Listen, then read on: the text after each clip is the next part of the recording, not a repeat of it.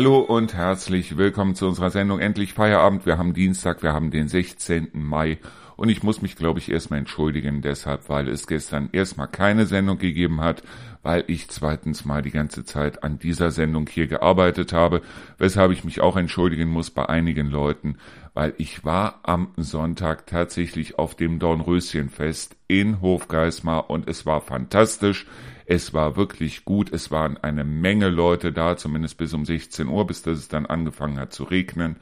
Aber auf der anderen Seite war es halt so, dass ich, ja, ich habe Mist gebaut. Ich habe wirklich Mist gebaut, weil ich bin hingegangen und habe mir das Aufnahmegerät mitgenommen, habe es eingeschaltet, habe mir das Ganze in die Tasche gesteckt und habe den Hold-Schalter nicht betätigt. Hold heißt, dass in dem Moment keine Eingaben möglich waren und Tatsache ist ganz einfach, wenn der Holschalter nicht betätigt ist, ist es halt so, sobald man an die Jacke drankommt oder das Portemonnaie oder das Handy oder wie auch immer, drücken dann kräftig auf dem Aufnahmegerät rum, was ich nicht bemerkt habe. Und ich habe nachher dann um, ich weiß es nicht, ich glaube, ich war bis 17, 17.30 war ich dann auf dem Dornröschenfest danach, als ich im Auto gesessen habe und habe das Aufnahmegerät aus der Tasche gezogen. Ich glaube, man hat bis Bad Karlshafen gehört, dass ich laut Scheiße geschrien habe. Deshalb, weil da war irgendwas eingestellt, ich weiß nicht was. Und Tatsache ist auf der anderen Seite, dass ich also bis jetzt gebraucht habe, um diese ganzen Aufnahmen dann dementsprechend wieder einigermaßen zusammenzubekommen. Und es gibt auch die eine oder andere Aufnahme, muss ich zu meiner Schande gestehen, die ich wirklich nicht reparieren konnte. Ich habe einiges reparieren können, Gott sei Dank, was wir also jetzt heute senden können. Es gibt aber auf der anderen Seite auch wirklich Dinge, und aus Schaden wird man klug, mir passiert das nicht nochmal. Es gibt wirklich Dinge, die kann ich einfach nicht senden. Aber es gibt eine Menge Interviews, wie gesagt, die ich noch senden kann und die ich hier auch senden werde. Und aufgrund dessen würde ich jetzt sagen, ich gucke jetzt mal, was wir hier an Material, weil ich habe das Ganze auf meiner Festplatte jetzt zusammengestellt, was wir hier an Material hatten. Ich bin natürlich, ich bin um kurz nach zwölf auf dem Dornröschenfest gewesen, habe mir natürlich erstmal einen guten Bekannten gesucht, nämlich unseren Bürgermeister von Hofgeismar, den Torben Busse, habe mit dem ein kurzes Interview geführt, bin dann einfach mal über den Markt gegangen, habe eine Menge wirklich nette, aber auch auf der anderen Seite den einen oder anderen wirklich schrägen Charakter mit dazu geholt und habe die einfach mal vors Mikrofon geladen. Wie gesagt, also das passiert mir wirklich nicht nochmal. Ich werde auch in den nächsten Tagen dann mit diesem entsprechenden Aufnahmegerät, das dann auf Hold gestellt ist, auch mal im Bad am Park aufschlagen und werde auch mal ein paar Interviews führen mit denjenigen, die also dort im Bad am Park verweilen, die dort was essen, die dort schwimmen und so weiter und so fort. Und wir werden sehen, was dabei rauskommen wird. Ich werde auf jeden Fall den Hold-Schalter dann gedrückt lassen. Aber wir werden auf jeden Fall entweder in der nächsten oder in der übernächsten Woche eine schöne, Sendung machen über den Bad am Park. Und ich möchte an dieser Stelle auch nochmal sagen, dass wir auf jeden Fall am Freitag, so wie es aussieht, eine Sendung machen werden über das Dornrös, ach Quatsch, über den Viehmarkt, über den Viehmarkt in Hofgeismar. Ich habe mir dafür auch prominente Unterstützung mit dazu geholt, nämlich den Michael Reiter, den ersten Vorsitzenden der AG Viehmarkt Hofgeismar e.V. Und diese Sendung werden wir am Freitag bringen, auch wieder in unserer Sendung Endlich Feierabend. Aber ich glaube, wir machen jetzt erstmal ein bisschen Musik und dann starten wir mit den Originaltönen vom Dornröschenfest in Hofgeismar vom letzten Sonntag, also vom 14.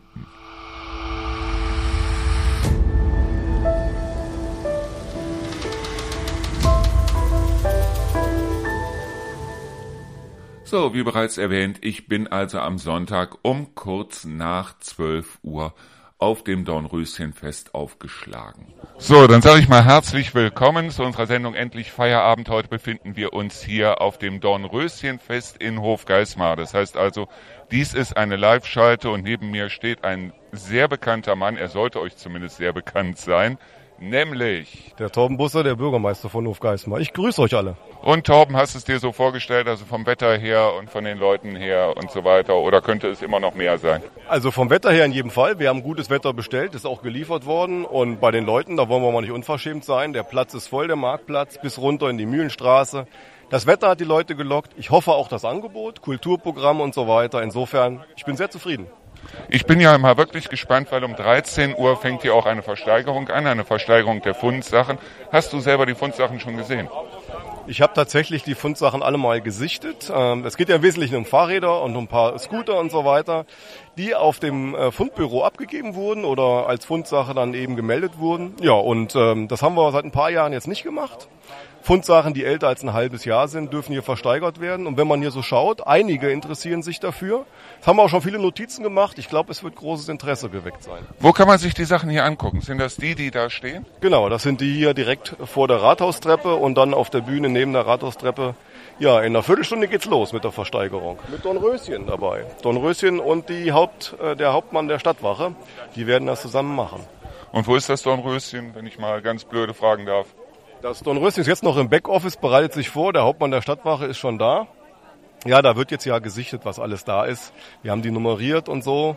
Ähm, die bereitet sich jetzt vor. Die war aber eben schon hier, hat einmal sozusagen ihre Festmeile als Dornröschen abgenommen.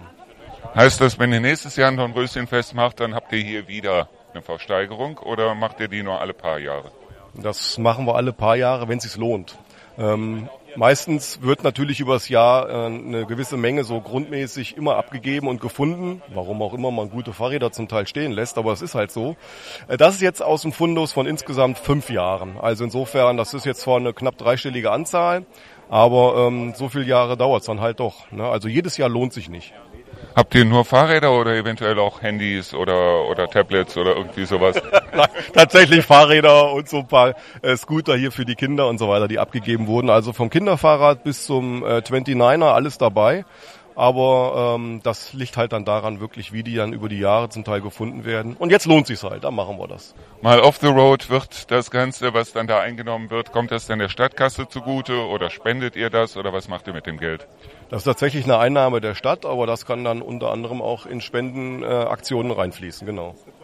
Und ich stehe hier jetzt gerade an einem Stand.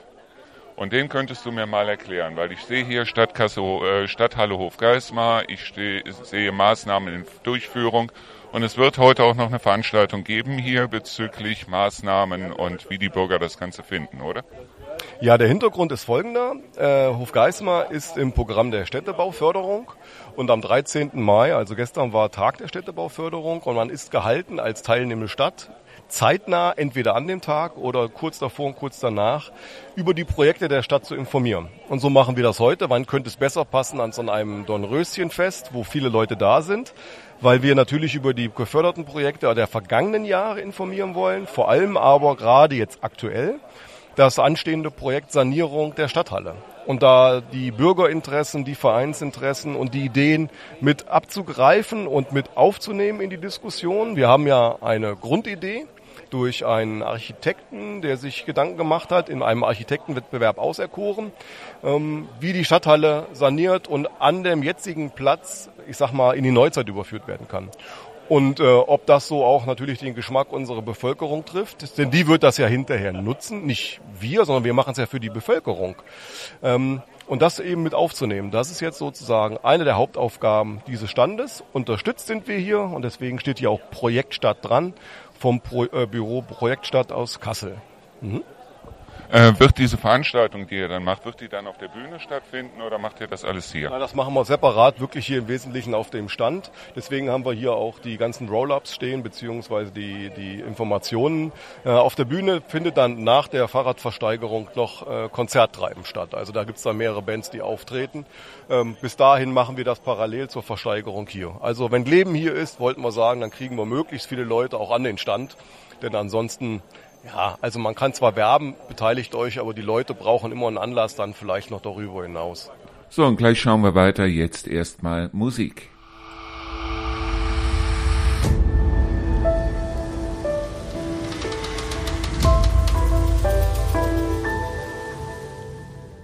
So ein Dornröschenfest wäre natürlich kein Dornröschenfest, wenn man nicht auch historischen Gestalten begegnen würde. Ich bin der Hauptmann der Stadtwache von Hofgeismar und heute mit meinem Dornröschen hier auf der Bühne bei der Fahrradversteigerung. Wobei ich ganz ehrlich sagen muss, das Dornröschen sieht mir nicht so aus, als wenn sie 100 Jahre geschlafen hätte. Also nach 117 sieht sie irgendwie nicht aus. Ganz im Gegenteil, sie sieht sogar sehr, sehr, sehr gut aus. Ja, aber sie sieht doch so ein bisschen, ähm, ich sage jetzt mal, heute gebraucht aus nach dem langen Kuss. Ne? Nach dem langen Kuss, der war nötig nach 100 Jahren, um sie so ins Leben zurückzuholen. Ne? Haben Sie das erledigt oder gibt es da spezielle Angestellte? Auch das hätte ich getan, aber ich nehme an, ich äh, bin zu alt fürs Dornröschen, denn äh, ich bin ja über 600 Jahre alt und äh, das ist selbst für ein Dornröschen, was 100 Jahre geschlafen hat, ein bisschen zu alt. Ja, man weiß nicht, wie das im Mittelalter so war, ne? So, und jetzt haben wir hier das Dornröschen. Wie kommt man dazu, 100 Jahre zu schlafen und sich dann auf so ein Röschen festzustellen? Naja, die Sage sagt ja, dass ich verflucht worden bin und mein Prinz mich wachgeküsst hat, der heute leider verhindert ist. Und äh, als äh, Aushängeschild der Stadt ist man natürlich super gerne auf dem eigenen Stadtfest dabei. Und wie sind Sie jetzt genau dazu gekommen? Hat man Sie direkt angesprochen oder haben Sie sich beworben oder wie?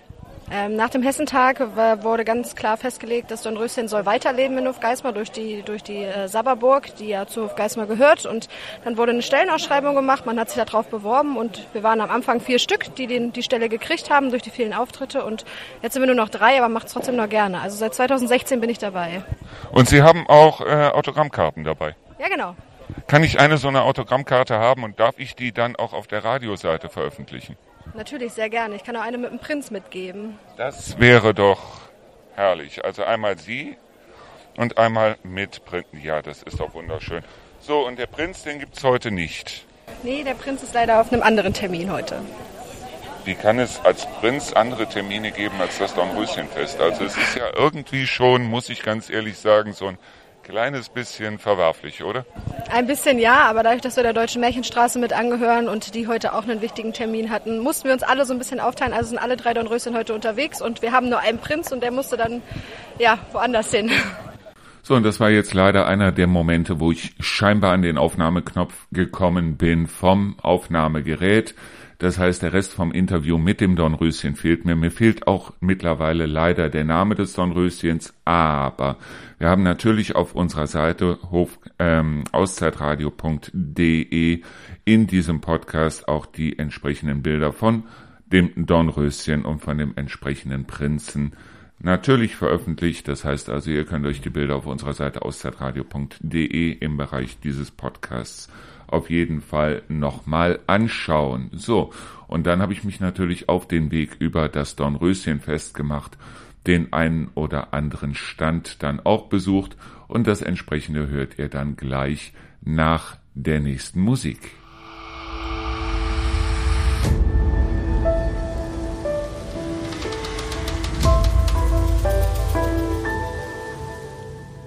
Wenn es etwas gibt, was ich wahnsinnig lecker finde, dann ist das Honig. Und ich habe tatsächlich auf dem Dornröschenfest am Sonntag einen Honigstand gefunden. So, und ich befinde mich hier an einem ganz besonderen Stand, und zwar einem Stand für Honig. Honig und Honigwaben. Und ich sehe hier auch Handcreme zum Beispiel. Und Sie sind selber Imker. Ja, ich bin Imker, war jahrelang auch Vorsitzender vom Imkerverein in Wolfhagen und Imkerberater. Und mein Hobby ist jetzt äh, auch auf Märkte zu gehen. Wie jetzt auch nächste Woche kommt ja in, in, hier in Hofgeismar auch das erste Mal der Feierabendmarkt. Da bin ich auch vertreten. Und ich bin auf Märkten in Zierenberg, Wolfhagen, Kalden. Ich höre ja immer wieder, dass diejenigen, die also stark unter zum Beispiel Allergien zu leiden haben, dass da Honig eigentlich das beste Mittel wäre, weil da die Pollen in dem Sinne noch drin sind, gegen die, Leute, gegen die, die Leute allergisch sind. Ja, ich nehme meinen Bienen auch nicht die äh, Pollen weg, die sie eintragen. Es gibt auch Imker, die haben vorne so ein Gitter, wo die Pollen abgestreift werden. Ich lasse sie meinen Bienen. Und Sie werden es vielleicht nicht glauben, meine Tierärztin hat mir auch empfohlen, äh, ich habe selber Hunde gezüchtet, gegen Erkältung für die Hunde morgens eine Ecke Honigbrot zu geben. Und seitdem ich das jetzt acht Jahre mache, haben die im Sommer, äh, im, Winter beziehungsweise im Frühjahr keinen Schnupfen oder keine Erkältung. Das hilft. Vielleicht sollten Sie sich erstmal vorstellen, Ihren Namen und wo kommen Sie denn jetzt genau her? Ja, mein Name ist Joachim Dor. Ich bin aus Zierenberg, hier im schönen Warmetal. und imkere seit gut 10, 11 Jahren. Wie viele Bienenstöcke haben Sie mittlerweile? Äh, so um die 20. Aber es ist doch immer wieder so, dass die Bienen dann irgendwann abhauen. Ich kenne das selber, also ich komme selber aus Neuss und wir hatten immer wieder, weil der Nachbar hatte so eine riesengroße Tanne oder irgendwie sowas und da hingen immer wieder die Bienen drin. Was macht man da? Ja, man muss regelmäßig die Schwarmzellen äh, brechen. Vorhin so um 11 Uhr ging hier auch ein Schwarm ab. Da kriegten die Leute ein bisschen Panik, aber die sind vollgefuttert, die Bienen. Die haben sich Nahrung angefressen, um sich eine neue Behausung zu äh, äh, suchen. Und der Imker muss halt jetzt, gerade in der jetzigen Zeit, immer die, auf Schwarmzellen achten. Denn wenn sich eine neue Königin bildet, haut die alte Königin ab und die neue bleibt in, in der Beute. Und dann sind so um die 20.000 Bienen weg. Ja, ich meine, eine Biene ist was anderes als eine Wespe. Eine Biene greift nicht an, wenn sie nicht selber angegriffen wird, oder? Ähm, ja, wenn man eine Alkoholfahne hat oder tolles Deo und ich gehe an, an den Bienenstock, da können sie schon ein bisschen, ich sag mal, wuschig werden. Ne? Aber äh, an für sich, ich habe äh, recht friedliche Bienen und ich habe auch eine Bienen-AG bei uns an der Schule in Ziernberg. Und da habe ich fünfte und sechste Klasse und die Kinder haben keine Habe ich mich zu stark eingesprüht? Ich rieche nichts. Ich rieche nichts und schmecke nichts, leider. Wie, Sie schmecken gar nichts? Nein. Ich war, hatte mal eine äh, Gallenspiegelung und seit 25 Jahren schmecke ich da nichts. Das heißt, Sie machen den tollen Honig und schmecken ihn selber Ja, nicht. äh, Ich muss immer meine Frau fragen, aber man sieht es ja auch an der Farbe. Was ist das für Honig hier, der ganz weiße? Äh, Der steht nur in Hohenborn an einem reinen Rapsfeld und die anderen Honigsorten hier, Rapswälder, das sind doch bloß ein paar Wochen im Jahr, oder? ja, ja. Ne, Das ist jetzt die erste Zeit, die Frühtracht mit den ganzen Obstbäumen und der Raps, der jetzt blüht. Und in, in vier, vier Wochen ist der Raps verblüht und dann kann man den Honig ernten. Ich meine, viele kennen Bienen oder Honig an sich eigentlich nur aus dem Supermarkt. Das heißt, diese Gläser mit dem klaren Honig drin. Jetzt sehe ich hier überall diesen, ja eigentlich richtig flüssigen Honig. Ne? Ja, er ist schmalzartig. Denn der So, Honig, wie man ihn so kennt von Langnese, der ist hoch erhitzt und die ganzen Nährstoffe oder Enzyme sind hin.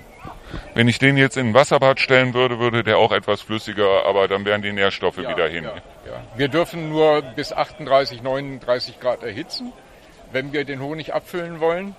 Aber ansonsten, der ist kalt geschleudert. Wie manche auch sagen, hier, wir schleudern nur kalt, er wird generell kalt geschleudert. Aber er lässt sich trotzdem noch gut schmieren. Das heißt, Es li- liegt dann mit am Rühren. Wenn ich den Honig abgefüllt habe, muss ich ein paar Tage warten, um die, dass die Schwebstoffe hochkommen. Und dann wird gerührt, bis der Honig fest ist. Und wir äh, brechen da die Zuckerkristalle, die sich bilden. Ne? Und je besser ich rühre, desto äh, äh, schmalzartiger ist der Honig dann. das heißt, er zerlegt mir auch nicht das Toastbrot. Nein, nein, auf keinen Fall. Der ist wirklich echt toll. Ich sehe hier auch Seife und ich sehe hier auch Met. Machen Sie das selber? Oder? Nein, äh, die Seife kaufe ich zu von der Firma Speik, die ja, vor vielen Jahren auch für meinen Vater oder Großvater äh, Herrenprodukte hergestellt hat. Denn sie müssen für jedes Produkt Seife oder Labello äh, 400 Euro für eine Analyse bezahlen. Und hier sind äh, die Analysen drauf, die Zusammensetzung. Und wir werden ja auch kontrolliert vom Veterinäramt. Und äh, wissen Sie, wenn ich dann nicht das belegen Ja, ja. kann, dass das, das äh, beprobt ist, dann kann ich Ärger bekommen. Ne? Es ist ja, wie Sie selber sagten, ein Hobby. ja, es ist totales Hobby. Das heißt, Sie sind schon in Rente oder? Ich bin seit acht Jahren in Rente. Ich habe vorher 25 Jahre Hunde gezüchtet und jetzt seit zehn Jahren bin ich reiner Imker. Das klingt doch schon mal gut. Also jemanden, der Hunde mag, den mag ich auch. Das ist schön. Und das heißt also, welchen Honig könnten Sie mir empfehlen, wenn ich also sage, ich habe so mit Allergien nichts zu tun, aber ich möchte gerne was nicht ganz so Süßes. Würde ich den Wald- und Blüten empfehlen. Der ist ein bisschen kräftig, würziger. Den esse ich selber sehr gerne, obwohl ich es nicht schmecke. Aber äh, ich kann mir vorstellen, wie der schmeckt. Ne? Und äh, der ist wirklich toll. So, dann bedanke ich mich fürs Gespräch und wie gesagt, Sie sind auch nächste Woche hier zum Markt. Ja, bin ich auf alle Fälle.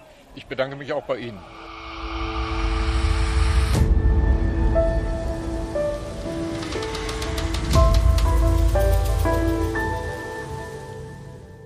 Immer wieder hört man ja das Vorurteil, die jungen Leute interessieren sich nicht mehr für Landwirtschaft, die jungen Leute interessieren sich auch nicht mehr für Politik und ich habe einen Stand gefunden, der das Gegenteil beweist.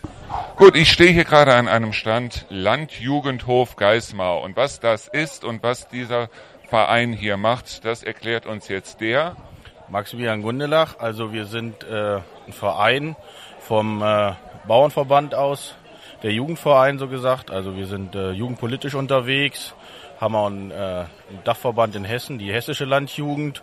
Wir sind jetzt hier der Kreisverband aus ehemalig Hof Geismar, also der Altkreis Hof Geismar.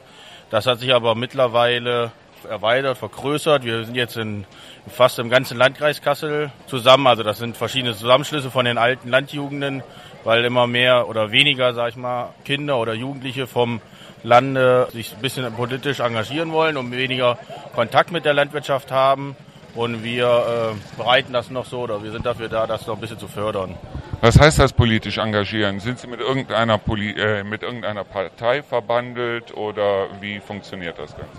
Nee, wir haben keine Parteizugehörigkeit oder so, aber wir sind jetzt zum Beispiel vor allen Dingen bei der hessischen Landjugend. Die haben extra so Gremien, die sitzen damit in den Jugendorganisationen drin. Also wir haben da äh, teilweise eigene Stimmen. Dann haben wir mit Minister, jetzt vor allen Dingen vor der Wahl, dann äh, Gespräche. Wie jetzt in Hofgeismar weniger, das macht dann eher die hessische Landjugend. Und äh, dann sind wir da aber auch im Ministerium mit unterwegs, können dann vor allen Dingen in Agrarbereiche dann oder Jugendpolitik äh, unterhalten uns dann mit den Politikern darüber, was uns nicht gefällt, wie wir das anders machen wollen und wo es auf Dauer hingehen soll, weil wir ja die, die zukünftige Generation sind, die da irgendwas macht. Jetzt haben wir hier natürlich auch noch ein Mädel mit dabei, die sich im Moment gerade sträubt, aber ich gehe da einfach mal hinterher. Das hört sich ja alles nach einer ganzen Menge Arbeit an, oder? Erstmal, wer bist du überhaupt? Ich bin Caroline Ulrich. Caroline Ulrich, sollte man sich merken. Also das hört sich ja alles nach einer ganzen Menge Arbeit an hier, oder? Ja, ist schon ein bisschen was, was wir so machen. Macht ihr das nebenbei? Das heißt, was machst du normalerweise? Also hast du noch einen Job irgendwie im, was weiß ich, stehst du beim Edeka an der Kasse oder? Ich lerne Landwirtschaft. Du lernst Landwirtschaft. Jetzt sagen ja viele, Landwirtschaft ist etwas, wo die Leute arbeiten gehen müssen, um sich das Hobby Landwirtschaft überhaupt noch leisten zu können weil die Vorschriften immer mehr werden, aber die Gelder immer weniger. Wo siehst du die Zukunft für die Landwirtschaft hier in der Region? Oh, gute Frage. Ja, wir geben unser Bestes und wollen das Beste für die Landwirtschaft, dass es so erhalten bleibt. Ja, aber ich meine an den äh, fallenden Preisen für Lebensmittel und so weiter, da kannst, könnt ihr ja, nehme ich mal an, als Verein nicht viel dran ändern, oder?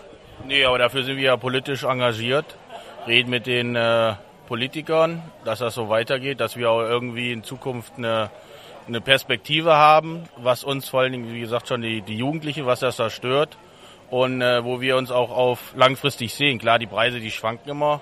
Es war ja auch mal die letzte Zeit gar nicht schlecht. Wir haben auch viele mit äh, im in unserem Verein oder in der, in der Landjugend mit drin, die auch Direktvermarktung oder sowas machen.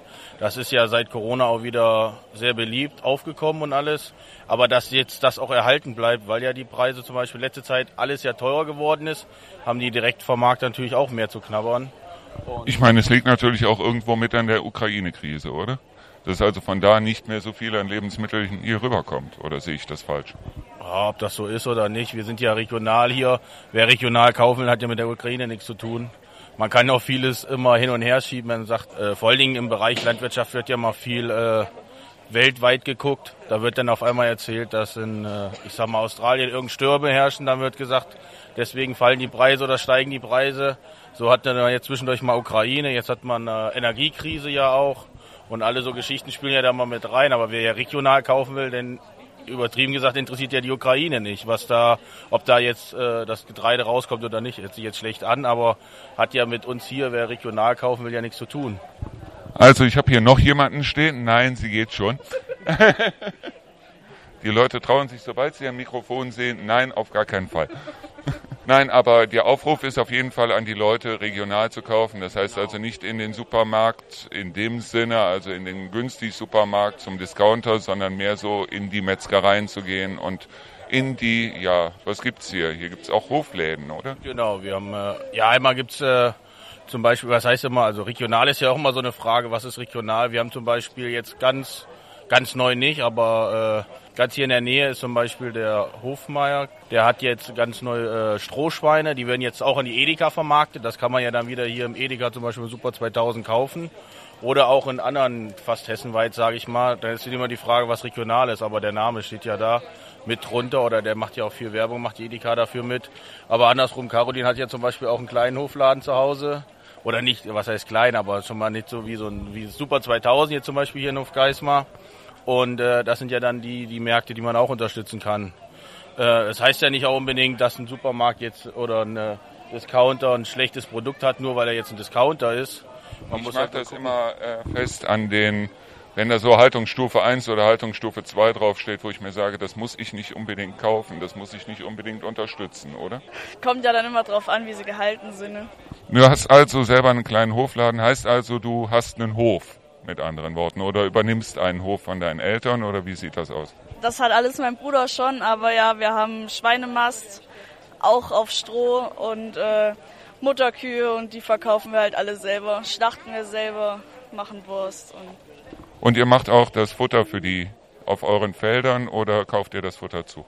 Ja, genau, das Futter machen wir auch selber.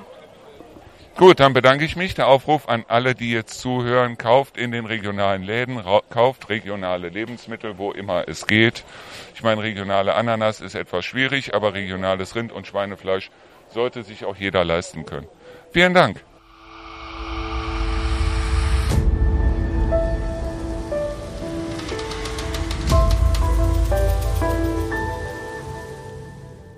So, und neben den ganzen Festen, wie zum Beispiel dem Dornröschenfest oder dem Viehmarkt in Hofgeismar, gibt's natürlich eine ganze Menge Projekte, die hier besprochen werden, unter anderem die Erneuerung der Stadthalle.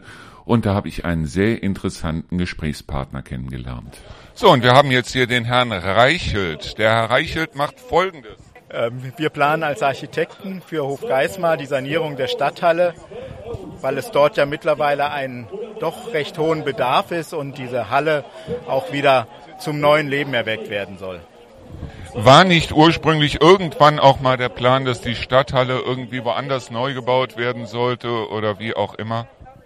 Davon habe ich sozusagen auch gehört, aber das war nicht das war vor dieser Planung für die Sanierung. Gab es wohl Vorschläge, die auch woanders neu zu bauen. Und das war Teil unserer Aufgaben, das auch nochmal nachzuarbeiten, ob es nicht doch sinnvoller ist, die Stadthalle selbst zu sanieren. Und in heutigen Zeiten, wo wir ja eigentlich, wo es darum geht, Ressourcen zu schonen, CO2-Emissionen zu schonen, macht es deutlich mehr Sinn, die Stadthalle zu sanieren, als abzubrechen und an anderer Stelle wieder neu zu bauen. Sind Sie als Architekt auch dafür verantwortlich, welche Bauunternehmen, das heißt welche Dienstleister dann was machen? Oder ist das wiederum eine Sache, wo Sie die entsprechenden Pläne dann einfach an die Stadt geben und die Stadt dann schaut, wer setzt das Ganze dann um? Also letztendlich für die Koordination sind wir verantwortlich, für die Vergabe selbst ist die Stadt verantwortlich. Und die muss auch wie hier bei den Maßnahmen gibt es bei öffentlichen Vergabe Verfahren, gibt es regulierte Verfahren, die die Stadt dann auch ähm, bedienen muss. Und dann entwickelt sich das halt mit der Zeit. Aber der erste Schritt ist erstmal Planung, Genehmigung, also Bauantrag herstellen, abstimmen mit den Nutzern, mit der, mit der Stadt. Deswegen sind wir auch hier, also mit den Bürgern. Das ist ja das Wesentliche. Also die Stadthalle soll ja Teil von Hofgeismar sein, Teil der Bürger, für die Bürger da sein, für die Identität. Und das ist jetzt der erste Schritt. Wie sieht der Fahrplan aus? Das heißt also, bis wann soll dann das endgültige oder die endgültige Stadthalle oder die renovierte Stadthalle dann wieder so funktionieren, wie sie eigentlich funktionieren sollte? Da gibt es jetzt verschiedene Szenarien. Der erste ist tatsächlich der, dass wir jetzt erstmal die Planung fertigstellen, mit Hilfe auch von weiteren Fachplanern und weiteren Experten. Das wird jetzt dieses Jahr und auch im nächsten Jahr sein und dann wird man in die Umsetzung gehen und aus dieser Planung heraus ergibt sich dann halt die, auch die weiteren Schritte bis wann es dann fertiggestellt werden. Das heißt, mit der Umsetzung ist nicht vor 2025 zu rechnen, oder? Ist durchaus ein Zeitraum, also dass es wahrscheinlich nicht vorher werden wird, weil einfach das ja doch eine große Maßnahme ist, die auch sorgfältig äh, geplant werden muss. Und da sind wir aber dann natürlich auch für die, äh, ist natürlich auch Sache des Magistrates von Hofgeismar, das dann auch zu entscheiden. Steht da noch sowas wie eine Erweiterung an, dass also die Stadt zum Beispiel plant über den Torben oder wie auch immer, dass da eventuell dann auch größere Festivitäten, vielleicht kommt ja sogar BAP in die Stadthalle, man weiß es ja nicht. Ja, das äh, BAP kann ja auch die Plätze vor der Stadthalle dann bespielen. Das ist ja Grundidee von, dir, von unserem Entwurf, dass wir sozusagen die Plätze um die Stadthalle herum, die jetzigen Restflächen auch tatsächlich wieder als städtische Plätze aktivieren wollen. Und ähm, dann dadurch hat man tatsächlich im Sommer größere Freiflächen zur Verfügung. Aber die Stadthalle selbst bietet auch jetzt schon relativ viel Platz. Und durch die Sanierung soll das auch wieder zugänglich werden. Also dass man sowohl Foyer wie auch Halle bespielen und nutzen kann und damit natürlich auch größere Veranstaltungen durchführen kann. Also eine klassische Erweiterung mit Zubauen, also einen Anbau dran setzen, das ist nicht vorgesehen. So, und jetzt kommt natürlich die Gretchenfrage, was zeichnet Sie aus als Architekt, dass Sie sagen, okay, ich übernehme hier die Verantwortung für alles, was Architektur hier bezüglich der Stadthalle ist? Da müssten Sie eigentlich besser den Magistrat fragen, weil der hat mich ja beauftragt nach einem europaweiten Verfahren. Es gab ein VGV-Verfahren, also das ist ein Vergabeverfahren, wo wir uns sozusagen qualifiziert haben über unseren eigentlichen inhaltlichen Beitrag. Und ähm, wir blicken auch auf Erfahrungen zurück mit Sanierung. Äh, unter anderem haben wir die Stadtteile in Kassel saniert und auch verschiedene andere diverse Bauten jetzt seit gut 30 Jahren, so dass wir denken, dass wir in der Lage sind, ähm, auch hier die Stadtteile in Hofgeismar in ein neues äh, Produkt um, umzuwandeln. Macht Ihr Architekturbüro nur solche großen Aufträge oder kann man auch als kleiner, ich sage jetzt mal Eigenheimbesitzer mit Anbau, Umbau, Neubau zu Ihnen kommen? Jeder darf zu mir kommen, weil ich das als ganz klassisch sehe. Wir Architekten helfen sowohl dem Kleinen, also Eigenheimbesitzer als auch bei großen Objekten.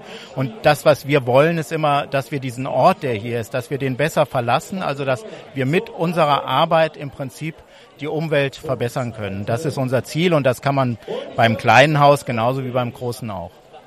Ja, ich gehe mal davon aus, dass die ganzen Hofgeismacher jetzt ganz kritisch, aber auch ganz interessiert verfolgen werden, was passiert da in den nächsten Jahren mit der Stadthalle. Und ja, wir hoffen mal, dass die Stadthalle nachher um einiges schöner ist als das, was es im Moment ist. Äh, welche großen Umbaumaßnahmen stehen denn überhaupt an? Also die Stadthalle selbst soll im wird freigestellt, nennen wir das. Also es gibt ja Anbauten zwischen den Fachwerkhäusern und der Stadthalle, die werden wieder zurückgenommen, damit die Stadthalle als einzelner Baukörper dasteht. Sie muss energetisch saniert werden, das heißt die Fassade muss gedämmt werden, damit weniger Betriebsenergie heißt das verbraucht wird und dass aber gleichzeitig auch sozusagen die Fassade erneuert wird, wieder dichter wird.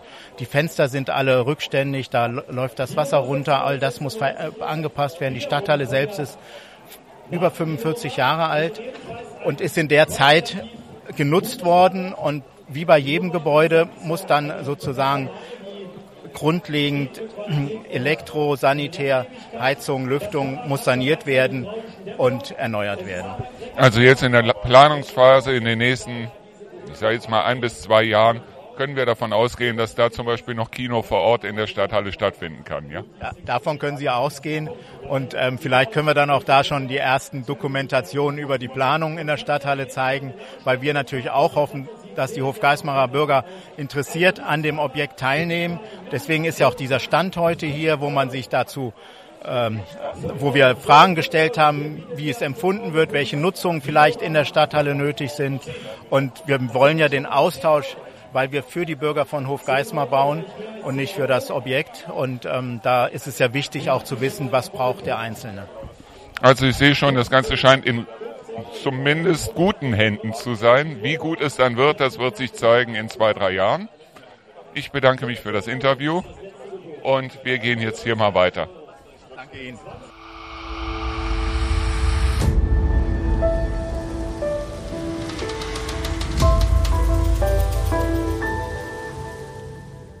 Natürlich ist so ein Dornröschenfest in Hofgeismar auch die Möglichkeit, sehr viele, sehr interessante Leute kennenzulernen. So, ich habe hier vier außergewöhnliche Menschen vor mir stehen und vielleicht stellt ihr euch selber mal vor. Ich bin Maleficent, ich bin die böse Fee. Sie ist aber perfekt geschminkt als böse Fee, also wirklich wunderbar. Und da haben wir... Meine Wenigkeit ist der König von Dornröschen. Der König von Dornröschen, ist das der Vater von Dornröschen? Das heißt auch, auch 100 Jahre geschlafen und Durchaus. Meine Wenigkeit ist nun 143 Jahre alt. und dann haben wir noch zwei gute Feen hier stehen. Äh, ich bin die Fee, ich bin die Fee der Hoffnung, ich bin Sonnenschein. Und ich bin Flora, die Fee der Gerechtigkeit. Welche von euch hat denn jetzt dieses Urteil, dass sie eigentlich am 17. Geburtstag sterben sollte, aufgehoben? Also das war eine Schwester von uns, die Fee der Gnade. Die zwölfte Fee, die ist heute nicht hierbei. Wir, wir, wir, wir waren sehr stolz. Maleficent hat, hat es auch ganz gut angenommen. Sie sieht mir nicht so aus, als wenn sie es gut angenommen hätte, oder? Nicht wirklich. Sie hätte es lieber gesehen, wenn Dornröschen gestorben wäre. Hm, wegen meiner Schwestern sage ich dazu einfach mal nein. Am wichtigsten ist es doch, dass sich alle wieder vertragen und alle wieder lieb haben. Und so ist das auch bei Schwestern. Also da diese 100 Jahre jetzt mittlerweile rum sind, äh, hat eigentlich der ganze Zauber nichts genutzt, oder? Nein, hat er nicht. Aber vielleicht kommt eine andere Prinzessin. So, wir müssen jetzt hier mal zur Seite gehen, weil wir stehen hier in einem Gang und zwar an dem Spielzeugladen Meng. Wie sieht das aus? Also, ich meine, ihr seid von der Schauspielschule Kassel, ja? Ja. Ich liebe solche Interviews, das ist fantastisch. Ähm, das heißt also, ihr Schauspielschule heißt, dass ihr irgendwann ans Theater wollt oder dass ihr irgendwann so äh, Fernsehen, Funk? Das ist äh, je nachdem, was man machen möchte.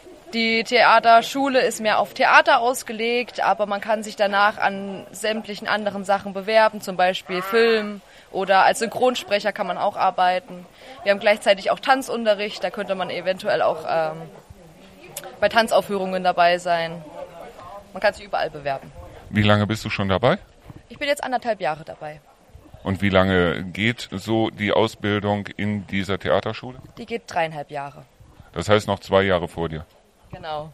Und äh, du machst es aber eigentlich, so wie ich das sehe, so schauspielerisch schon sehr gut. Das muss man ohne weiteres anerkennen.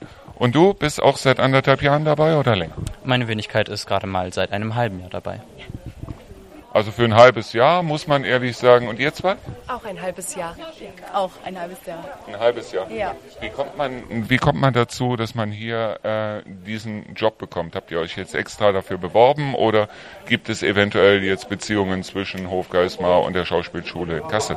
Äh, das sind Beziehungen. Ein Dozent von uns ist mit der Saberburg in Kooperation und macht auch Regieführung und so. Viele Sachen ne, nebenbei. Auf jeden Fall, genau. Also der, der hat uns quasi dafür ähm, angefragt, ob wir da Lust drauf hätten, als Erfahrung das auch mitzunehmen, weil es eben auch ein dankbares Publikum ist, so für Kinder. Und das ist halt auch direkt eine Erfahrung. Genau, und deswegen sind wir hier, gibt es ja auch hier die kleinen Audienzen auf der Saberburg. Seid ihr bei den Audienzen auch dabei, beziehungsweise kann man euch noch zu weiteren Auftritten hier in Hofgeismar sehen? Also jeden Sonn- und Feiertag ist auf der ähm, Saberburg eine Audienz, wo der Prinz und die Prinzessin die Geschichte erzählen, jeweils auf Englisch und dann auf Deutsch, nee, umgekehrt auf Deutsch und dann auf Englisch. So. Und ihr seid da auch bei, bei den Aufführungen dort? Ja, genau, wir sind auch dabei und äh, Ende, Ende Juni ist auch jeden Samstag eine größere Aufführung über Rapunzel und Dornröschen. Und Wir haben in fünf Wochen dann eine Aufführung. Das ist ein kleiner Mischmasch aus mehreren Märchenfiguren mit Rumpelstilzchen, Rotkäppchen, Dornröschen und dem Prinzen. Und da machen wir uns auf die Suche nach dem Kelch der Saberburg. Ist das Ganze schon in trockenen Tüchern oder ist die Tinte noch nicht trocken unterm Vertrag? Das heißt, darf man darüber im Radio überhaupt schon berichten oder eher noch nicht? Frage. Das kann ich leider nicht sagen, das weiß ich nicht. wird ja im Internet auch schon genug Geistmalwerbung gemacht für die Audienzen. Für die Audienzen, Für die ja. Audienzen schon. Für das Stück weiß ich jetzt gerade nicht von uns. Das kann ich nicht sagen. So, dann würde ich mal sagen, dann zieht ihr jetzt wieder los und bespaßt hier die Kinder. Und Ihre Hoheit, ich wünsche noch einen schönen Tag. Vielen Dank. Und noch ein bisschen Magie. Oh, das ist lieb. Danke. Tschüss.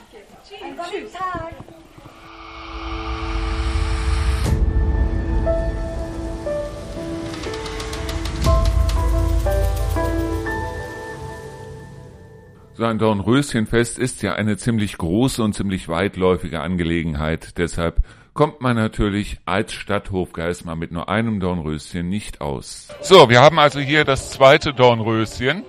Wie kommt man dazu, 100 Jahre zu schlafen? Nein, wie kommt man, wie kommt man dazu, hier äh, Dornröschen geben auf dem Dornröschenfest in Hofgeismar? Ja, wir haben ja, wir sind ja die offiziellen Dornröschen der Stadthof Geismar, also die Werbefiguren. Und wir machen das ja auch schon seit 2016, also schon sehr viele Jahre. Und äh, dürfen deswegen die Stadt überall, aber auch in Hofgeismar direkt vertreten.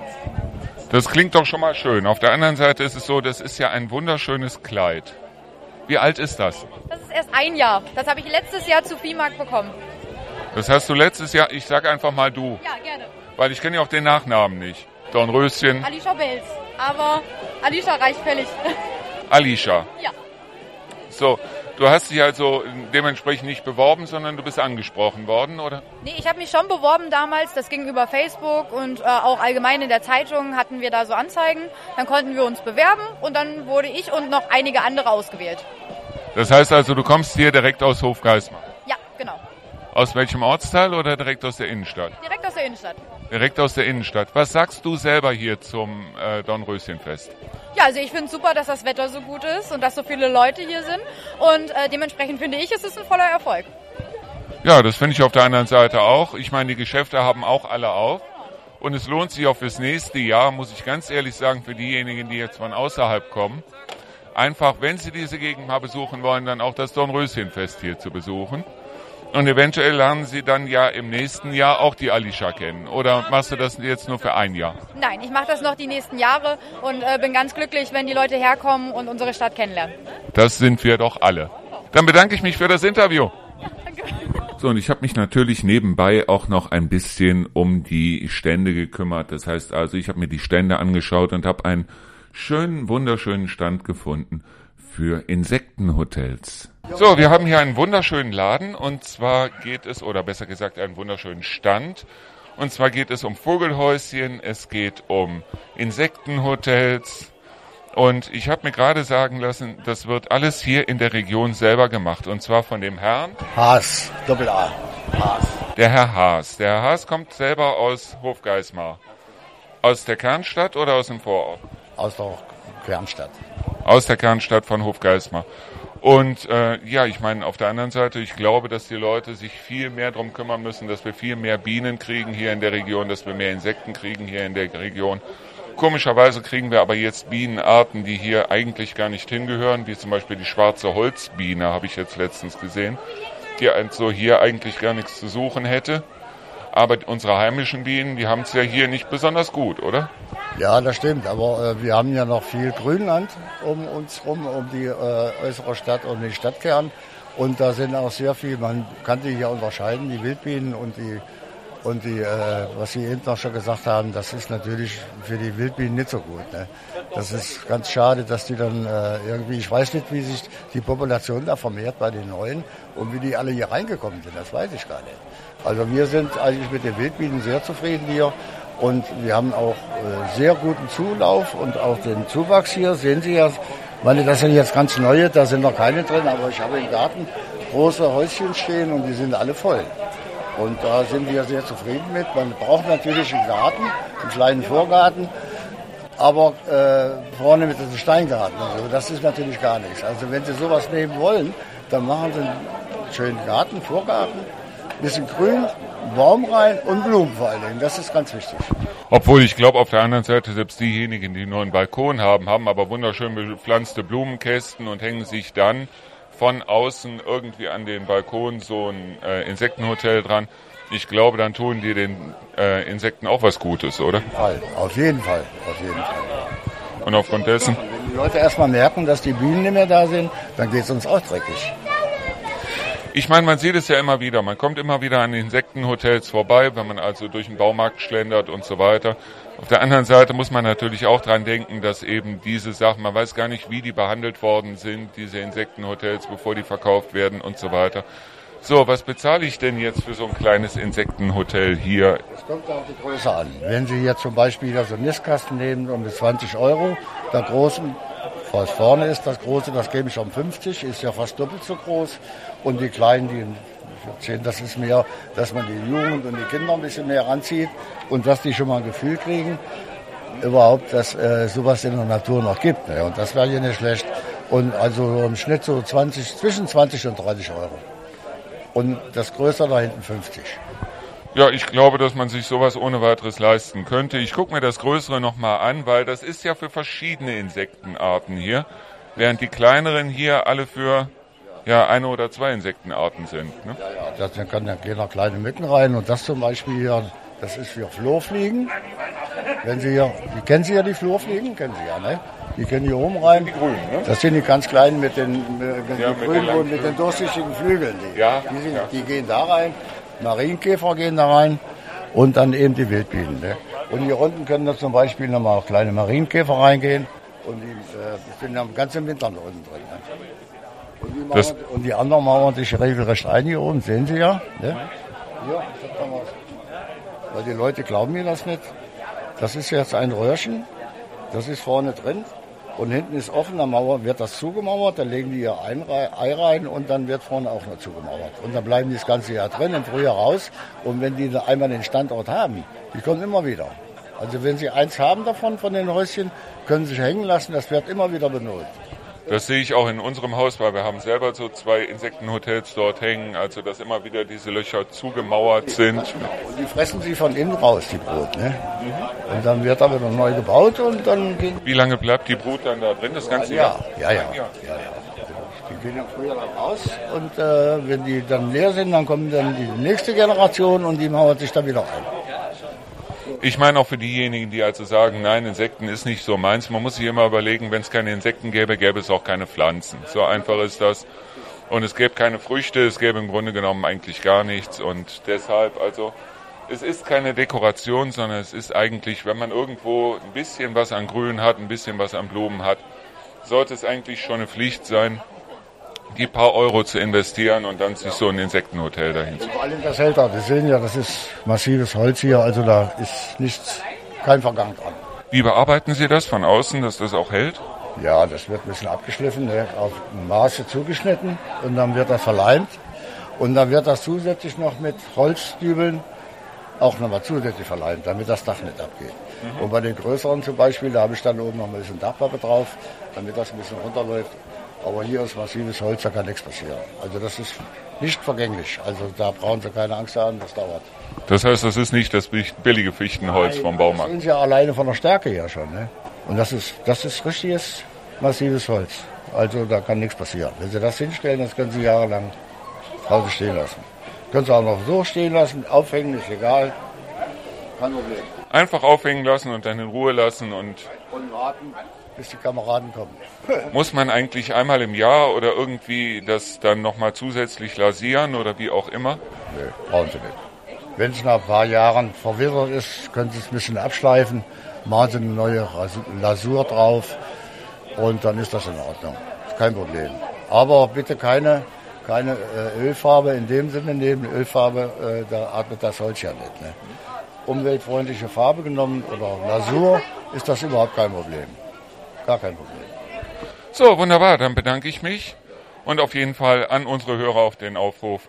Hängt euch, wenn ihr es irgendwie könnt, Insektenhotels dahin, weil wenn die Insekten, erst gehen die Insekten, dann geht der Mensch.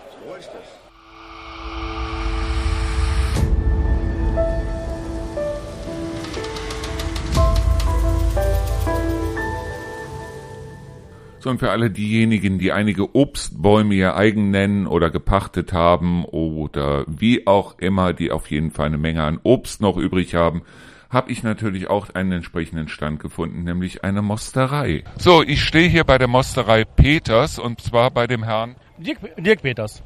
bei dem Herrn Dirk Peters. Das heißt also, Sie sind auch der Geschäftsführer der Mosterei. Jawohl, das ist so.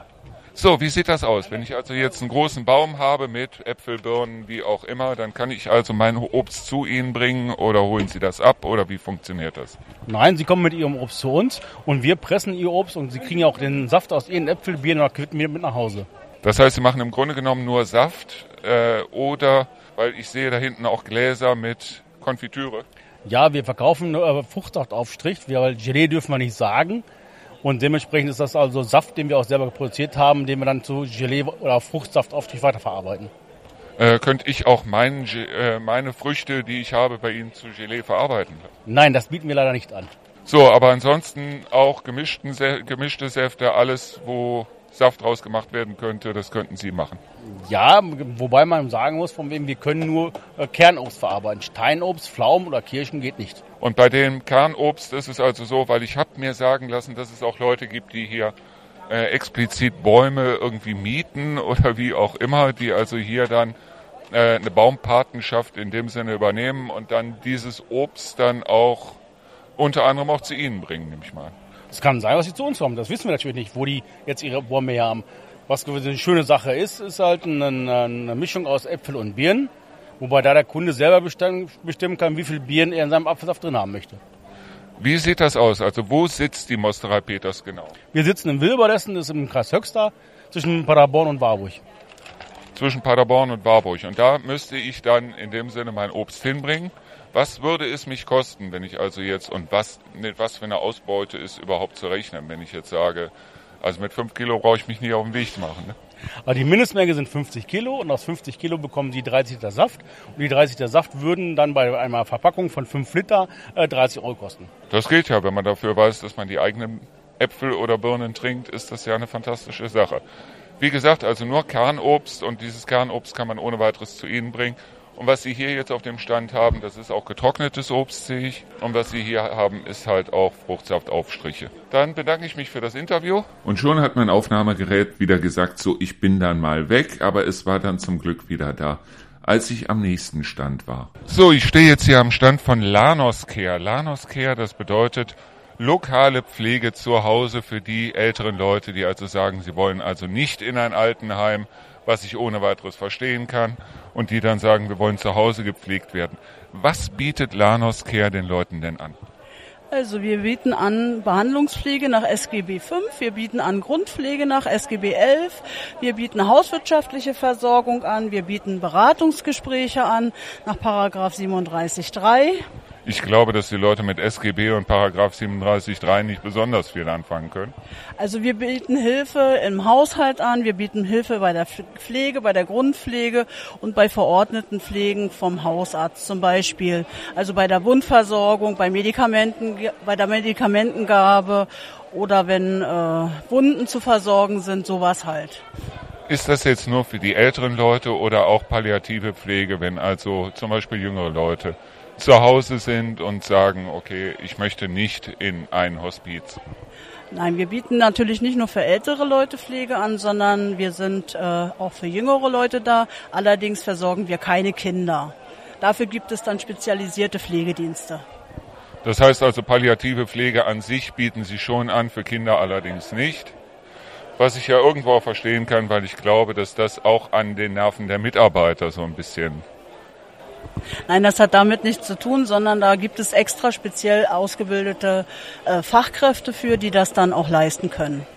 Wir sind also äh, Altenpfleger oder Krankenpfleger äh, in unserem Team und wir sind halt für die ältere Generation, sage ich mal, da. Auch für Jüngere, also ab 18, sage ich jetzt mal. Ich meine, ich habe es selber damals erlebt. Mein Sohn, der war 18, der hat zu Hause gelegen, hatte einen Hirntumor. Und äh, es ist also regelmäßig, das war glaube ich damals die Caritas, die vorbeigekommen sind und regelmäßig damals wachen wollten, bis dass mein Sohn dann gesagt hat, nein, Papa, das machst du selber, das macht nicht mehr die Caritas.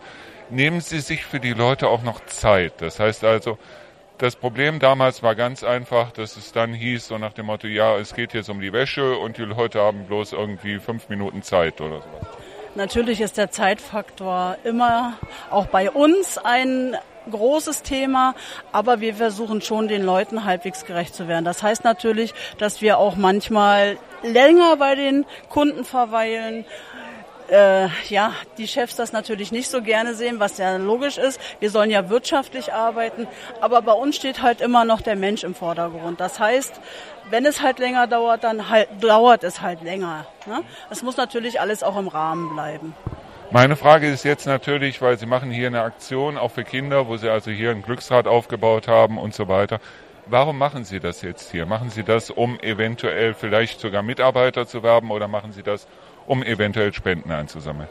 Nein, Spenden sammeln wir nicht. Wir möchten einfach mit diesem Stand, den wir heute hier beim Dornröschenfest aufgebaut haben, zeigen, dass es uns so schon seit zwei Jahren in Hofgeismar gibt, man uns aber eigentlich gar nicht kennt. Und durch das Glücksrad ziehen wir natürlich auch noch mal ein paar Leute an. Ne? Das heißt einfach, wir wollen uns nur bekannt machen und zeigen, aha, uns gibt es halt auch. Es gibt nicht nur die großen Pflegedienste in Hofgeismar, sondern eben auch kleine. Das ist wichtig. Das ist, glaube ich, sehr wichtig. Auf der anderen Seite ist es natürlich so, dass, glaube ich, gerade der Beruf der Pflege ist ein sehr ja, intensiver Beruf. Ich möchte jetzt nicht von pflegeintensiv sprechen, sondern es ist, glaube ich, etwas, wo es schwer fällt, dann das Ganze nicht nach der Arbeit mit nach Hause zu nehmen teilweise, oder? Ja, das ist teilweise schwierig, denke ich, für den einen oder anderen. Aber äh, man sollte da schon äh, professionell mit umgehen. Also ich denke, das bekommt, kommen die meisten auch hin. Und wenn nicht, äh, reden wir auch miteinander. Und dann kann man im Team auch äh, das Gespräch suchen. Und ich denke, das funktioniert bei uns ganz gut. Wir sind halt noch ein sehr kleines Team. Also kein großes Unternehmen, wo wirklich äh, kaum Zeit ist, auch für den Einzelnen, ne? also auch für den Mitarbeiter. Natürlich äh, geht manchmal äh, auch ein bisschen was unter, aber das ist, glaube ich, normal.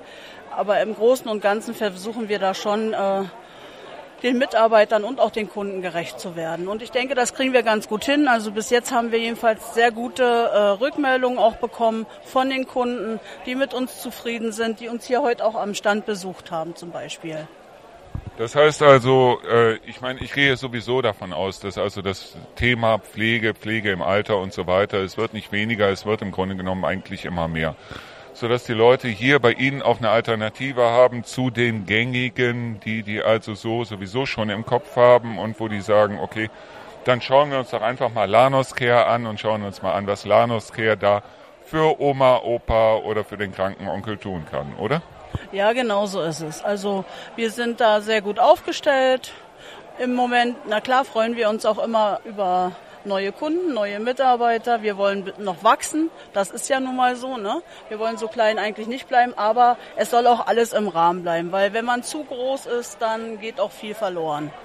Sie sind also ein lokaler Anbieter hier direkt aus Hofgeismar und diejenigen, die sich dafür interessieren, die schauen einfach mal im Internet auf www.lanos-care.de und dort finden Sie alle weiteren Informationen, oder? Ja, das ist richtig. Also wir sind eine Filiale von Lanus Care hier in Hofgeismar. Es gibt uns auch noch an 18 weiteren, 17 anderen äh, Standorten. Nicht nur hier in Hessen, sondern auch in Nordrhein-Westfalen und in Niedersachsen. Wir haben auch zwei Tagespflegen. Lanuske, das ist allerdings keine Kette, so wie die meisten das immer denken, so ASB oder so, ne, DRK, nein, sondern ähm, das ist schon auch ein familiär geführtes Unternehmen. Wir haben eine Geschäftsführung und jede Filiale ist für sich eigenständig unterwegs. Gut, dann bedanke ich mich für das Interview und diejenigen, die sich dafür interessieren. Wie gesagt, lanos-care.de einfach mal schlau machen, beziehungsweise wo sitzen Sie hier in Hofgeismar? Wir sind ziemlich zentral in der Innenstadt, in der Brandstätte 2 in Hofgeismar und man kann uns dort äh, jederzeit auf unserer Internetseite besuchen und dann findet man alle weiteren Informationen, wo genau das ist, welche Telefonnummer, ich denke, die darf ich bestimmt jetzt nicht sagen. Doch, also die Hofgeismarer Vorwahl und dann ist es die 88 69 112.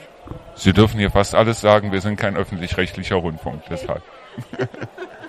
Gut, dann bedanke ich mich für das Gespräch. Gerne. Und wir schauen mal weiter.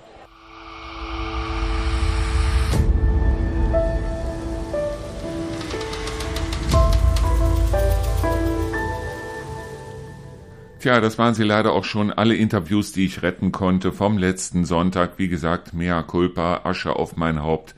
Das wird mir auf gar keinen Fall nochmal passieren. Also auf keinen Fall werde ich in der Zukunft nochmal vergessen, die Hold-Taste zu drücken am Aufnahmegerät. Ansonsten war ich eigentlich mit der Aufnahme soweit zufrieden. Es ist vollkommen klar, dass also, wenn dann irgendwann das äh, automatische Auf- und Abmischen dann von dem Aufnahmegerät nicht mehr funktioniert, weil die falsche Taste unbeabsichtigt gedrückt wurde, dann hat man die eine oder andere Versteu Übersteuerung mit drin.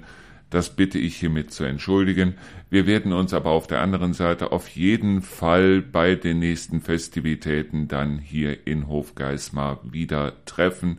Das heißt also, das wird nicht das letzte Mal gewesen sein, dass ich mit dem Aufnahmegerät unterwegs war.